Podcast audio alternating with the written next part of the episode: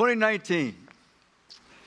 Uh, just curious, how many of you have ever had a time in your life where you just wish so badly that you could just one time, maybe, maybe just once, get Jesus to actually speak directly to you in a way that you knew it was coming from Him, and you could ask Him a question or, or you would have Him tell you something, just one thing you just so badly wanted to hear personally, directly from Him, audibly from Him. Just curious, how many have ever had that experience? See your hands. Uh, I've begged for that to happen, and it's never happened audibly. But let's just say that you have that desire for this year. You pray a prayer and you say, Lord, I, I just want to know what is it that you want me to know, and what is it that you want me to do this year? How many would like to have the answer to that? What do you want me to know this year, Lord? And what do you want me to do this year, 2019? Can I just see your hands? How many would like that information? Some of you are like, nah, I just soon not know because then once I know, if I don't do it, he can't be judgmental toward me for what I don't know. So, you know. Well, I can tell you exactly what he wants to say to you, to me, to each and every one of us uh, this year. Absolutely, without a shadow of a doubt. I can tell you exactly what He wants you and I to know this year and what He wants you and I to do this year. So let me share a passage with you that comes straight from his mouth. When he had just risen from the dead, he had told his disciples in advance to go to Galilee to wait until he appeared there after he had risen from the dead. And he had special words for them, the most important words that they had ever heard, the most important words, arguably, that the world has ever heard and they went like this Jesus drew near and said to them, I have been given all authority in heaven and on earth. What does he want us to know this year?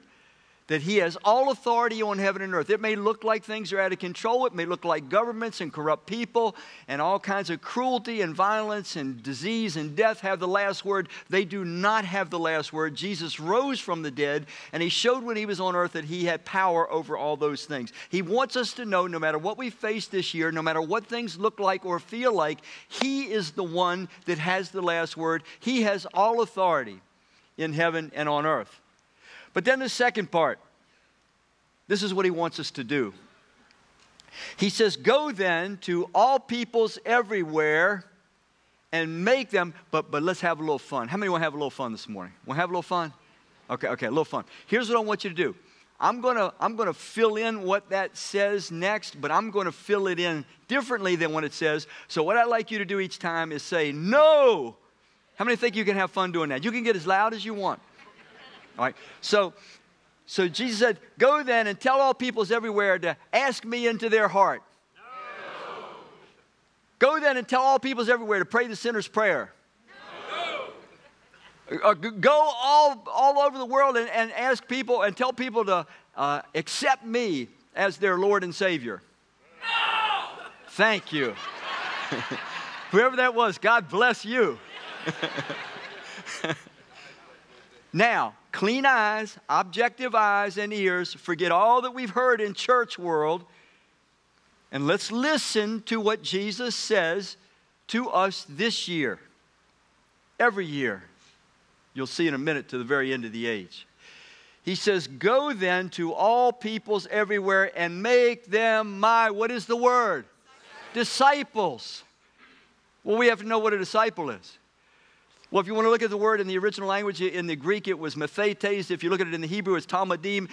And it had a very special, definite meaning to the hearers of the word in the first century. You and I, when we go to the Bible, we have to get an interpretation if we're going to be accurate. How did it sound? What did it mean to the first century hearers? And here's what that word meant talmidim, methetes, disciple, it meant an individual that listened to the teaching of a certain teacher called rabbi in those days and so trusted in the rabbi and in his teaching that that person decided I want to become just like my rabbi. I want to follow him. I want to do everything that he says. I'm going to submit my life to him in the hopes that I can become like my rabbi. I trust him. I believe he's got the truth. That is what that word meant. We are not called to get decisions. We are not called to ask Jesus into our heart. We are called to be, to make, what is it again? Disciples. And when a person becomes a disciple, then they are saved. Then their sins are forgiven. Then they have eternal life. Then they can grow and develop. We are called to make disciples. Go then to all peoples everywhere and make them my disciples, my fully devoted followers, in other words. He goes on. Then baptize them in the name of the Father and the Son and the Holy Spirit. So the first thing he asks is that once you become a disciple, let there become a public display of your new life. You're going to proclaim to the world through baptism my old self that used to follow my own desires and my own ways of thinking is dead and buried under the water, and risen from the water is a new self. That new self is going to live just the way Jesus, my Lord, tells me to live. That word baptized, it's an interesting one too. Uh, it's a transliteration. The original Greek word was just baptizo. We just changed, changed it into baptize. And what the word was really used for, it's cloth dyers in the biblical days, first century. They would take a cloth, let's say it's a tan or kind of colorless cloth, and they would plunge it into the dye. Let's say it was purple dye. And so the cloth would stay under the dye until the dye would penetrate into it and change it forever. Baptize them in the name of the Father and the Son and the Holy Ghost. The name, the name of the Father, the Son, and the Holy Spirit, it is the name of God, it is the character of God. We, as followers, we as disciples, are those that are going to be immersed lifelong in the name, in the character of God until it permeates us and until it changes us forever. That's what baptism means. So he says, Go into all the world, make disciples of all nations, baptize them in the name of the Father, Son, and the Holy Spirit. Then he goes on, he doesn't stop there. And teach them to do what? Obey how much? Everything that I've commanded you. And I will be with you how long? Always to the what? To the very end of the age. You see, that's why this is Jesus' word to us this year and any year. Let me just tell you how powerful those words were. Those words launched what we call the global mission of churches. In the book of Acts, Jesus gave a little more information. He gave kind of a strategic uh, picture of how to carry this out. He spoke to his disciples for some 40 days after he had risen from the dead. And this is one of the things he said in chapter uh, 1, verse 8. He said, You'll receive power when the Holy Spirit comes upon you, and you will be my witnesses, telling people about me everywhere. And now he's got this strategic cycle. First in Jerusalem, that's where they lived. Throughout Judea, that was the next closest place. Then Samaria, that was a little further. And then to the where? To the ends of the earth. Look, look at a little chart real quick. This is what it would look like Jerusalem, hometown, Judea, a little further out, Samaria, a little further, then finally to the ends of the earth. Back at October 27th, 1991, those words launched this church. This church exists today because of those words of Jesus. Everything that this church has ever done, everything this church ever will do, everything that's a part of this church comes from those words. They live on, they ring on, they set my heart afire today the same way they did back in 1973 when I first became a follower of Christ. And they are words that are specifically given to us each and every one of us that call ourselves Christians. By the way, it says those that were the followers of the way were first called Christians in Acts 11 26. It says in Antioch. The word Christian came later. You were a disciple first. The disciples were first called Christians. And you know what Christians meant? It meant little Christ like ones. They looked at these, these disciples of Jesus and they said, they're, they're just like him. Let's call them Little Christians, little Christs is what that word Christians means. Today we're going to do something unusual and I hope exciting and moving and motivating for you. We're going to, we're going to pass the baton here in just a second. I'm going to bring, uh, in fact, you, you guys can come on now. Uh, Janet Krager, who is our pastor of care ministries here, but she's also over all of our missions outreaches. And Thomas Petney, who is um, our associate pastor here and, and my, you know, very personally uh, important partner in ministry. And Thomas is going to do a little interview with Janet, and we're going to just share with you a little bit about how God has moved us through the years to express this going into all the world, making disciples. Then I'm going to come back at the very end and close this message out.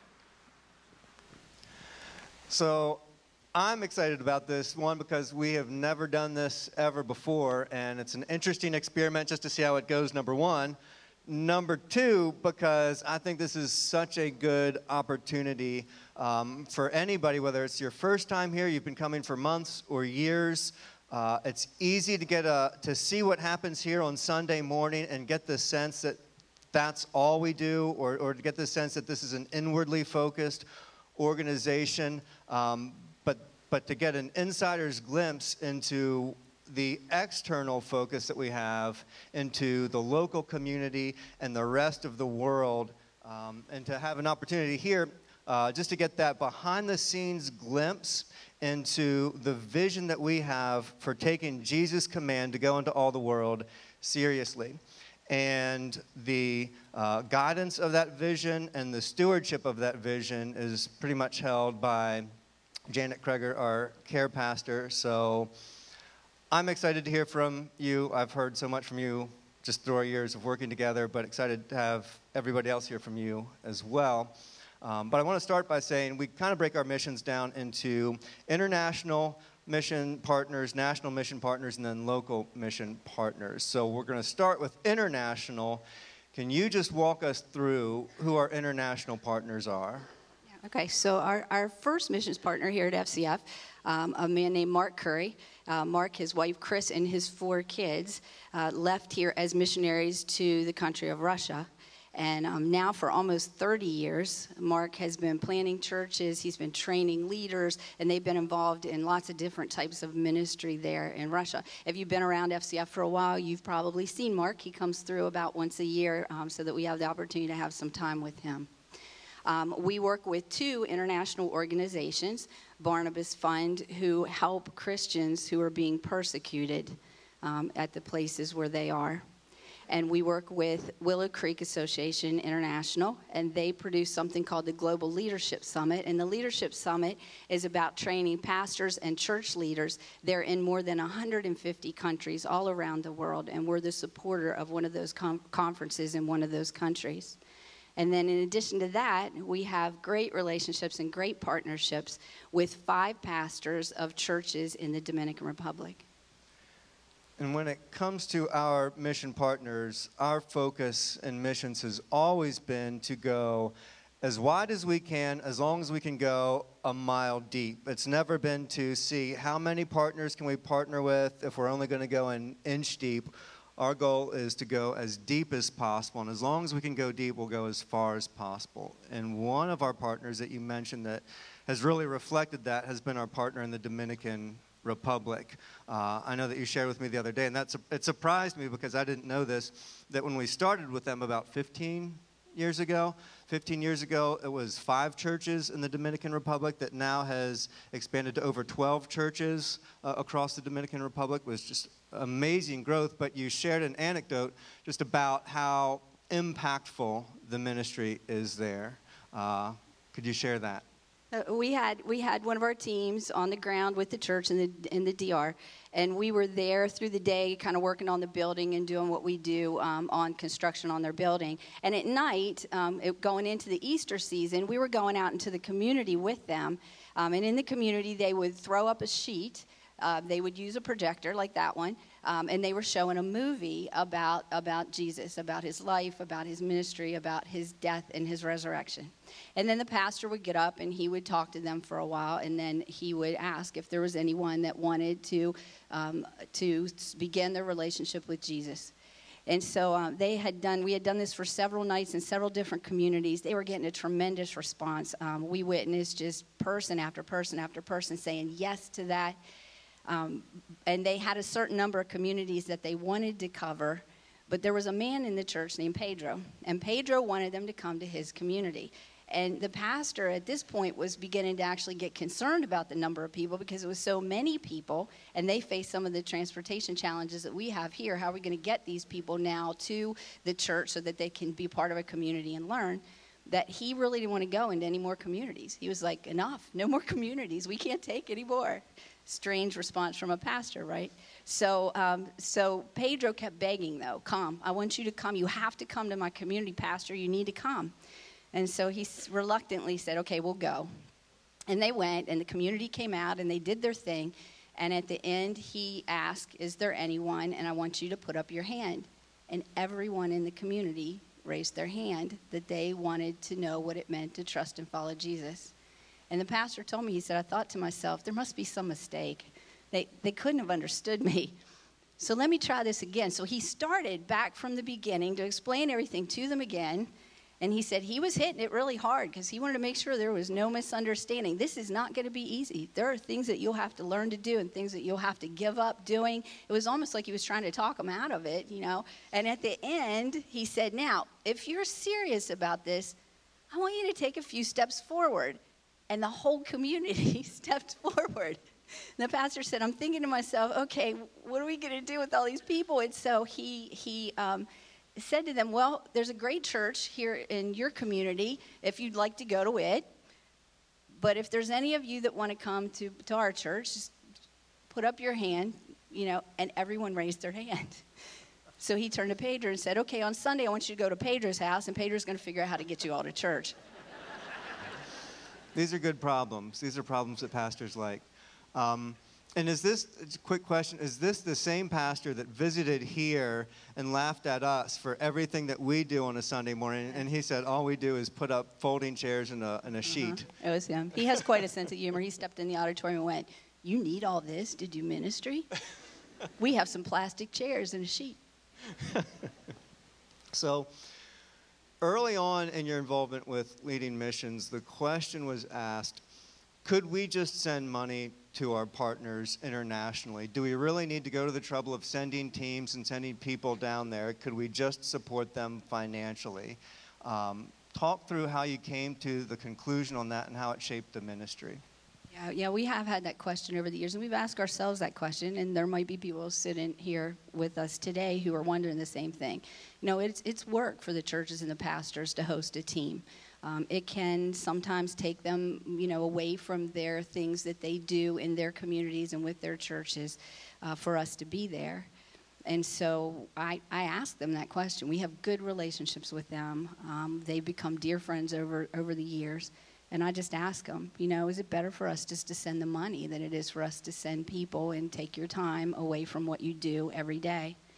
And the response I got back from every one of them was a huge no you know, yes, this helps us. Yes, this, you know, this moves forward our ministries, but the encouragement and the motivation that they re- that we receive, the opportunity to meet people, and for our church to meet people that we would never get to meet if you didn't come, so outweighs any amount of time that it takes to host the teams. That there is no way we would give up having you come um, just so we could get things done. So we have a number of teams that'll be going out this year to support a number of different projects. Can you talk us through what those projects, where, where these projects are, and what they're going to be working to accomplish? So in March we have a team going into the to the mountains, the, Andes, the Andes Mountains in Peru, and they're continuing construction on a building that they started um, last year. That's the only church in that community, the only church building in the church in that community. We have another team that will be going out to the Dominican Republic, and in fact, we're starting to give information about that starting today. If you have interest in that, um, it's I think in your program how you can find out about that. And that team is also continuing construction on a brand new church building in yet another community. So now they have scattered all across that island, churches everywhere, um, and there are just some great things happening there the next uh, month in July, we have a team that's returning to a site in the desert part of Peru um, where there's a church there and then a school, a Christian school. And they were working on a building there, and they're going back to kind of put the final touches on that um, so that those kids can come and learn there. And then in the fall, we have something that's new and really interesting. It is in Peru. This is in the Amazon region of Peru and there um, the, the, the travel is you know a flight to the capital city another small flight um, inside the country and then a three hour boat ride up an amazon, Am, amazon tributary up the river to get to this church so that we can do some work with them and help them. And, you know, I've talked about the construction part of this, but let me just add it's never just construction. You know, that's just something that, that we do. We're just labor and hands to help. Um, the most important part about this is usually in that there's some, you know, engagement with the church, with people in the community, and especially with children in the community. Awesome. Um, and just so everybody knows, there will be information out in the lobby after service today about all of the trips and all of the opportunities that are coming up. Um, so, moving from international missions to national missions, we have a handful of national partners as well. One of them is Abner Rodriguez of Frontier Christian Fellowship in Texas, who uh, we've been supporting for about 10 years. And Abner got into ministry because he, he was the son of a pastor, uh, but had a secular job. And on his way to work, he would drive the, past this abandoned church uh, that said Victory Church on the side of it. And it bothered him so much that this church that said Victory on the side was abandoned uh, not completely in disuse and disrepair. And it just, to him, felt like a blight on the whole movement of Christ.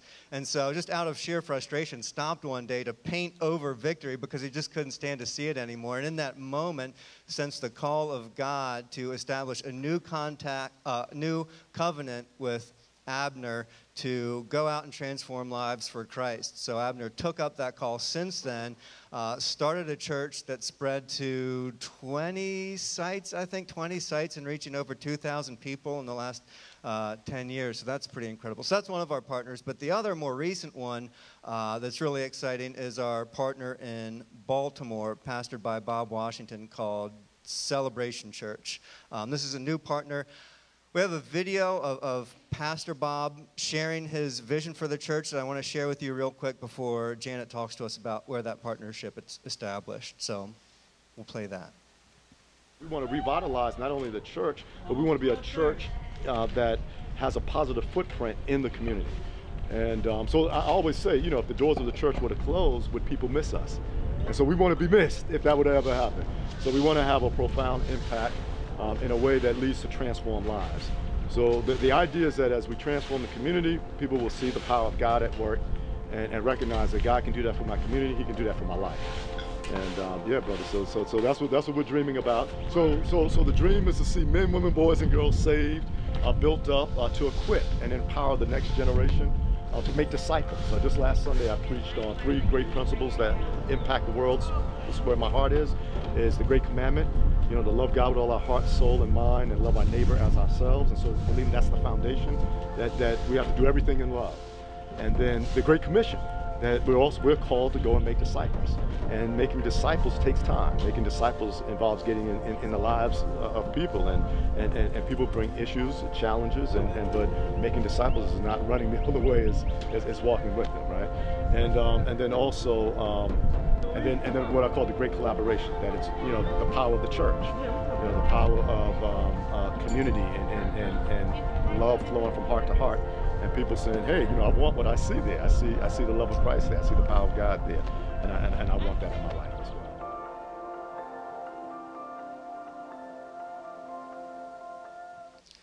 So Bob's terrific. Anybody who's met Bob loves Bob. Has an amazing vision, uh, amazing leadership over that church. I love what he said in that video that if the doors of our church would, were to close, would anybody miss us? Um, so they're very focused on the community around them. But will you talk us through how did that relationship between us and that church develop, and what are some of the unique challenges that they're facing? The, the same um, people who connected us with the churches in the Dominican Republic knew Bob and knew his church right here in Maryland. And so whenever he contacted them and said, hey, our church is in need of a little bit of help, they called us right away. Um, we have a great relationship with them as well. And they said, hey, we're coming up from the south. You're already right there. Can you bring people and tools and, and we'll come and go together? And so our first team went to Bob's church um, and began the renovation of the, the interior of the building there. Uh, and then we've continued to work with them um, since then. I'm sure some of you have been there. You've seen the community, the neighborhood. You've met Bob and his church. It's a small but very mighty church with a big heart. And they have um, are in a community that is in in just drastic need of transformation. And so we're really excited to have this partnership with them. And we've been there. Um, I was just there in their worship service a few weeks ago. They've been here. They came for our first Church at Four service. Uh, and so we've established just a, a really good op- opportunity um, to have a great partnership. Uh, they are going into um, completing the renovation part. We have a very gr- uh, committed group of guys from our church who have been part of that, and they're coming into the end of that. But they are so active and so wanting to get out in their community and let the community know that they are there and there for them that um, they have invited us to be part of that. And so they have some things planned through the year this year where they will be engaging with their community, and we have an opportunity to send teams to be part of that along with them. And it's so encouraging to talk to the people who are part of that church because when you stand at that church and just look around the block that the church is on, you just see abandoned house, abandoned house, abandoned house, abandoned house. Um, and they'll just talk about how overrun the community has become with crime and drugs. It's not uncommon for there to be a shooting on the block that the church is in. Um, but you talk to the people who are in the church there, and, and they'll talk to you with tears in their eyes about what the community used to be like because so many of them grew up in that community and remember what it used to be like and the heart that they have to transform that community through Christ. Uh, it's just a really cool opportunity for us to be a partner uh, to them. So, not only do we support partners internationally and nationally, we also have a lot of partners here in Frederick that we support. Who are our local partners? So here in Frederick, we've been in connection with the Frederick Rescue Mission, um, who have a residential program for men, and they also um, um, provide meals, breakfast and lunch, every single day of the year, uh, year after year after year. And so we've been um, connected with them for a while. We also are partners with the Allen P. Linton um, Shelter, uh, which is a place for people to go who don't have anywhere else to go in our community. And we are partners with uh, Youth for Christ. And then we have our own um, Driven Ministry, which is the ministry where teams from our church go out into a few key communities in Frederick and they um, establish relationships with the children in those communities. And I remember one of the turning points for the missions that we have to our local partners was when you and your team came upon this key discovery that uh, you said was the game changer. Talk us through what the game changer was for local missions we had been we had been working with the rescue mission for a while, and our teams would go and they would help serve the meals uh, at the rescue mission. But at some point in it, through a conversation with our local team leaders, Howard and Lynn Carey, um, we realized that we're not just there to serve a meal. It's not just doing a thing. We're there to meet a person, to create a relationship, to make a friend. And once we began to, to focus in that direction and to talk to the teams about focusing in that direction, everything changed. Um, we weren't just somebody who was there getting something done. We were people who were now part of the lives of other people and now some of those folks are here with us, and we're so glad to have them here with us. They have now become part of our church community. They invite friends of their own to become part of our church community, and the impact just continues to grow just because we learn to be a friend. And, and this is something that uh, we talked to Howard uh, who leads local missions, about this a while ago, and he was talking about his uh, road to that same discovery of, of, the importance of building relationships. And we actually have the video hear of him sharing that story. When we first started serving at the Allen P. Linton Emergency Shelter for the Homeless, uh, I sat next to a gentleman and asked if I could sit next to him, and he said, You can sit here, but don't talk to me. So I, I sat there, and uh, after a couple minutes, got up and said, Thanks for the seat, and um, came back the next week and saw that he had a Redskins hat on, so I sat next to him and didn't say a word until I said, The Redskins suck. And at that moment, he turned to me and he had plenty to say. And from that conversation, we developed a great relationship. Uh, he actually uh, rides the bus to our church, uh, FCF, on every Sunday morning, is a consistent participating member, and has really uh, come to Christ. And so that, you know, started our relationship, uh, but it also kind of showed that you have to meet people kind of where they're where they are, and to have trust, you you have to be sincere and you have to be consistent. The impact that we've seen has just been so inspirational to to us and our team because we see, you know, real changed lives. We see people that have really come to Christ. Um, we see people that are moving out of homelessness. We see people that are really having hope now. Um, I, but I think the, the biggest impact is to go from where we went, where no one trusted us and didn't even want to talk to us, to now, you know, we were there on a Thursday and uh, a new person came in who was newly homeless. And so someone else that was homeless, you know, said, hey, um, let me show you the rope, show you around. And then when he said, if you don't have a church home, you should come to our church. He didn't say go to their church or that church up on 15. He said, you need to come to our church.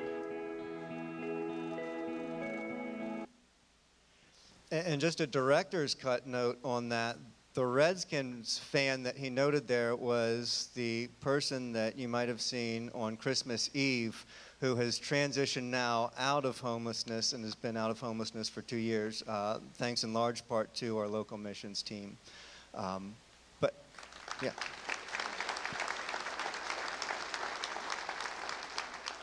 So, what are the things that we're trying to accomplish in the upcoming year with our local missions partners? Well, we're, we're continuing to create relationships. I mean, that's the most important thing that we can do. Um, in the in the driven ministry, the ministry with the kids, you saw on the 2018 highlights that in one of those communities, the club has more than tripled. Um, and so we are looking for adults who will just go there and kick a ball around with a kid and sit down and have a conversation with a kid and just be a friend to them and, and ask them to come and be part of things here. Awesome. Now, when you started into missions, um, can you talk us through what initially gave you the passion to pursue this and really invest yourself in it and take seriously Jesus' command to go? Um, that, that thing that really stirred you inside that you would want to leave everybody here with this morning. I, I grew up in the church. Um, and throughout my time, there were missionaries who would come, and I always just thought they were the most special people. They were often in our homes um, for meals with us, and um, I just, I just, there was just something about them. And so, fast forward to here at FCF, I was working with a group of high school students here. I'd been um, working with high school students for about six years. And uh, the students came, just a little handful of them, maybe five of them, and said, We want to go on a mission trip. And since I had already had interest in missions, that's all I needed was somebody to say, let's go. And I said, okay, we'll go. The problem was we had no idea how to do it. We didn't know where to go. We didn't know how to get connected. We didn't have anything going at FCF at that time that we could go. And so we began to sort of do some research, find organizations that connect churches to missions, you know, things like that. And through that, we learned that there was a staff member who had a connection with the church in the Dominican Republic. And so he made some phone calls, and they said, Sure, come. And we put together our first team of about 20 students, and we went down there, and it was a phenomenal week. Uh, we were working on a building that needed to be expanded so badly. The, the, place was so small and so packed with people that people were standing around the outside of the building, listening and watching through the window so that they could be part of what was going on there. So they needed more space. We went out into the community with the church. We were able to work with and talk with children, with adults in that community um, through translators.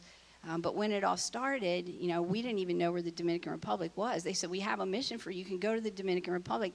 I had to look it up on the map. I didn't even, I never, you know, sorry, geography wasn't my thing, so I just didn't know.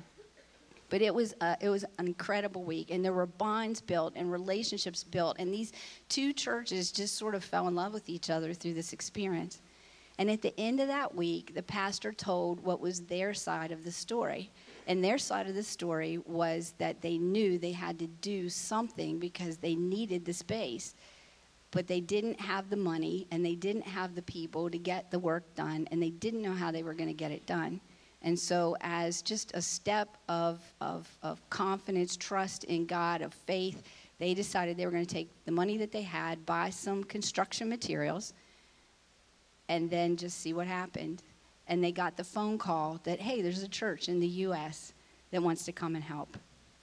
And when I saw the way that God connected two churches, two groups of people together who knew absolutely nothing about each other, um, didn't know each other's language, didn't know each other's names, faces, didn't know where each other even were in the world.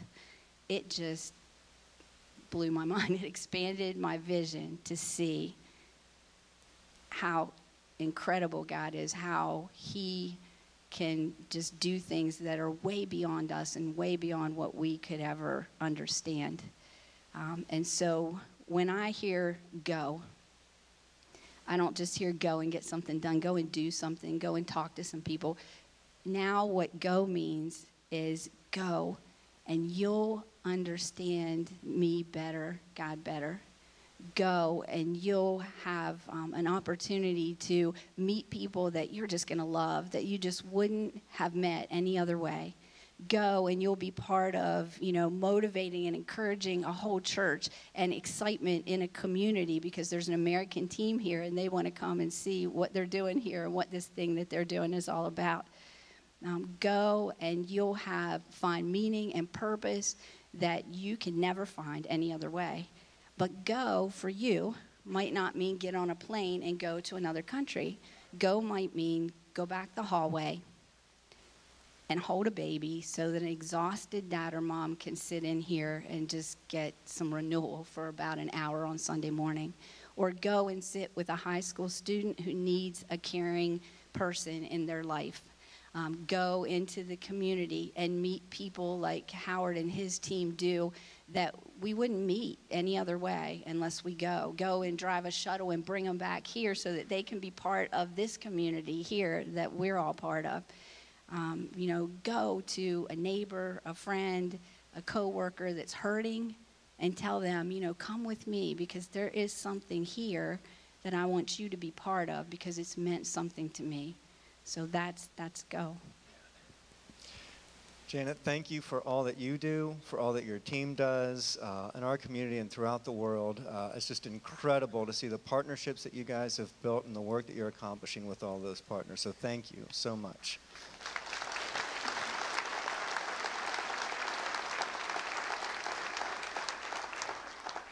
Now, would you guys join me and we're going to pray for Janet and her team uh, for the upcoming year? Father, we are just so grateful for uh, Janet's leadership, the leadership of all of the members on her team, the responsibility, the personal responsibility that they take to be a part of what you want to accomplish through this community and our community and in the world. Uh, we thank you so much for calling them out. We thank you for the tenderness of their hearts that they responded to your call, and we pray so much for their guidance and, and your wisdom and your strength in their lives in this upcoming year. And we also pray for the hearts of those who don't yet know that they're going to be a part of those teams in this upcoming year, that you would stir their hearts and nudge them and tap them on the shoulder um, and just allow your spirit to move and work in them uh, to show them the next step that they need to take to become a part of what you're doing through this church and our world. We ask all this in Jesus' name. Amen.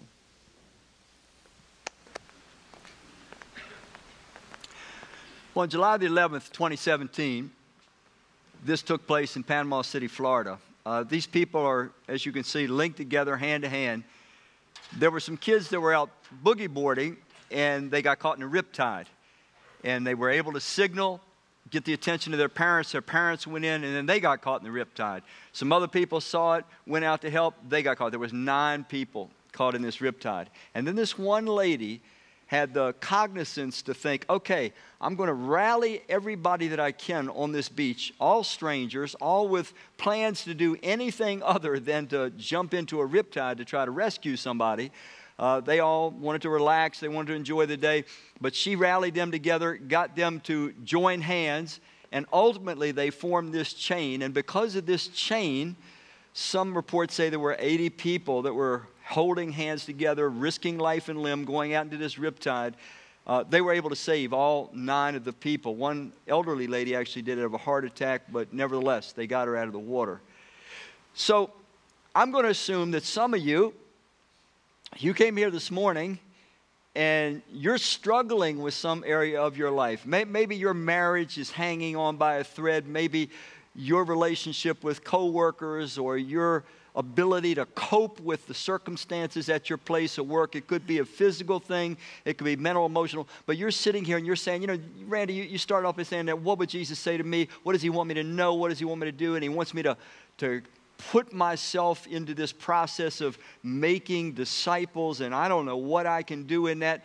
But I want you to go back to that situation. Had you been there that day on your vacation on the beach, July the 11th, 2017, and you have been waiting for that day just to relax and you're enjoying the day, and then all of a sudden the call comes out. There are people that are in mortal danger. They, they desperately need help.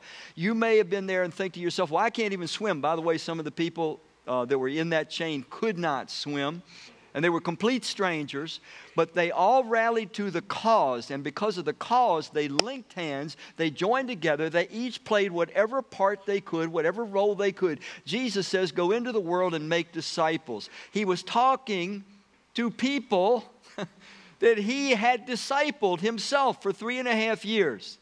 They knew exactly what he meant. They were a community of disciples, and Jesus was now telling them, You go as a community of disciples, bring people into your community, and help them to become disciples. It's in the context of community because people have diverse needs at all the different stages of life, whether they're children or adolescents or adults, and, and all, all the stages after that. And there's a certain type of personality that you have and a certain approach that you have that nobody else has. And you can connect with somebody in a way that you can be the bridge to Christ to them that nobody else can. You just need to join to be a part of this chain. This church exists because of those words. I said that at the start. And so if you're th- here today and you're thinking, well, this, this message, you know, and this whole deal, it didn't quite meet my need. Yes, it has met your need because sometimes God calls us out of our own selves and our own pertinent needs to meet the needs of others so that our deepest needs can be met ultimately. Let me share a verse with you in closing. Jesus speaking. It says, When he saw the crowds, he had compassion on them because they were confused and helpless, like sheep without a shepherd. He said to his disciples, The harvest is what? Great, but the workers are what? Few. So pray to the Lord who is in charge of the harvest. Ask him to send more what? Workers into his field.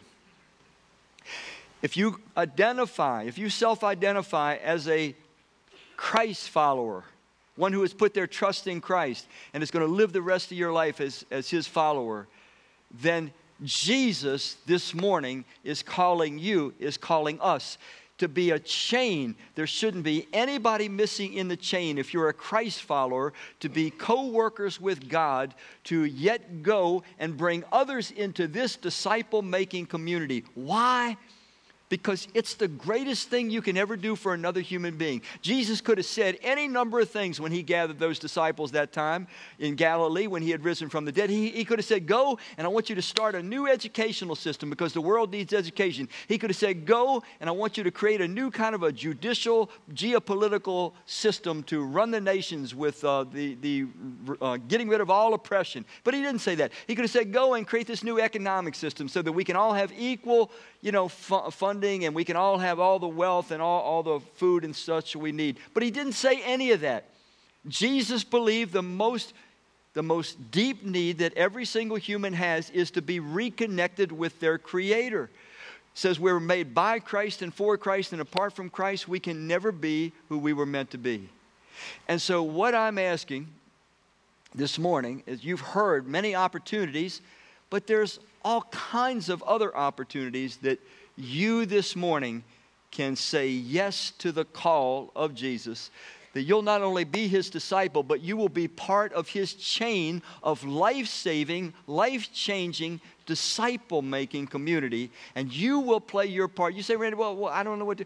What if you just decided every single Sunday morning you were going to be here no matter what, come hell or high water? You're going to be here worshiping God. You're going to be here to greet somebody. You're going to be here to say hello to somebody you never met. That's a start. So we each can have a part. The people in that chain all mattered and you matter and I matter. Jesus said that the workers are few, the harvest is plentiful. This church hasn't anywhere, reach, anywhere near reached its potential, and it won't reach its potential until each and every one of us take our part in this chain of life saving, life changing disciple makers. So I hope you'll respond to that today. It might just be the key to breaking the power of some particular struggle that you have in your life today. Let's close in prayer. Father, we thank you so much that uh, your words create so much action, change so many lives, have changed my life dramatically. And you just continue on. And I know that this morning you're calling each and every one of us, you're inviting us, you're inviting us to invest in the lives of other people, to invite other people, to get involved, to be stretched, and to allow your spirit to take us places we've never been, do things we've never done, meet people we've never met, and be so glad that we made the investment, took the risk, changed our lifestyles to be a part of your ever growing disciple making community. Please, Father, move each of our hearts and help us to make decisions today that we'll be so glad we made for time and eternity. I ask it all in Christ's name. Amen. Local Missions is the team to join if you want your entire life changed and pointed in the direction of God. For me, it's been it's, it's been truly godsend. I have uh, not only uh, I hope helped bring others to Christ, but I have grown tremendously in my faith. I just feel so thankful blessed to be part of this uh, the local missions team. I love local missions because you get to interact with kids who live in your own community that otherwise you wouldn't be able to interact with and really make a positive impact on their life. I believe that others should get involved in local missions because as they dive in and serve others, their relationships with Christ also grows deeper. My wish for the FCF family is that everybody should go in a mission trip and know how meaningful, how life-changing experience it is because you can see how the 85% of the world lives. And we as a team work a long, hard week. And then at the end of that week, we're the ones that are thankful. We're thanking God that He gave us this opportunity and blessed us with the time to be able to spend with our new friends. I find that on mission trips, I get closer to God than any other time in my life. And we seek out what he wants us to do. And it's just amazing how it comes together and all these strangers. And some of us are teams that have, you know, been on trips together before, but other people come in and we just get something accomplished that we had no idea that we could possibly do. The mission teams with FCF Church has given us so much more uh, than what you could ever imagine. You go to these places thinking that you're going to help these people, when in reality you get more from them than you could ever imagine. My husband and I have been on two mission trips, and I guess what I want to say mostly is it's life changing. It's not just the adventure of where you're going and who you're with and, and, and serving.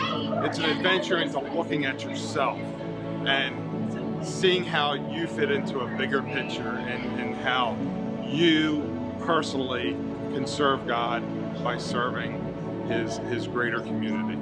It has changed my life, and I would recommend anybody who got an opportunity to go on a missions trip to do that.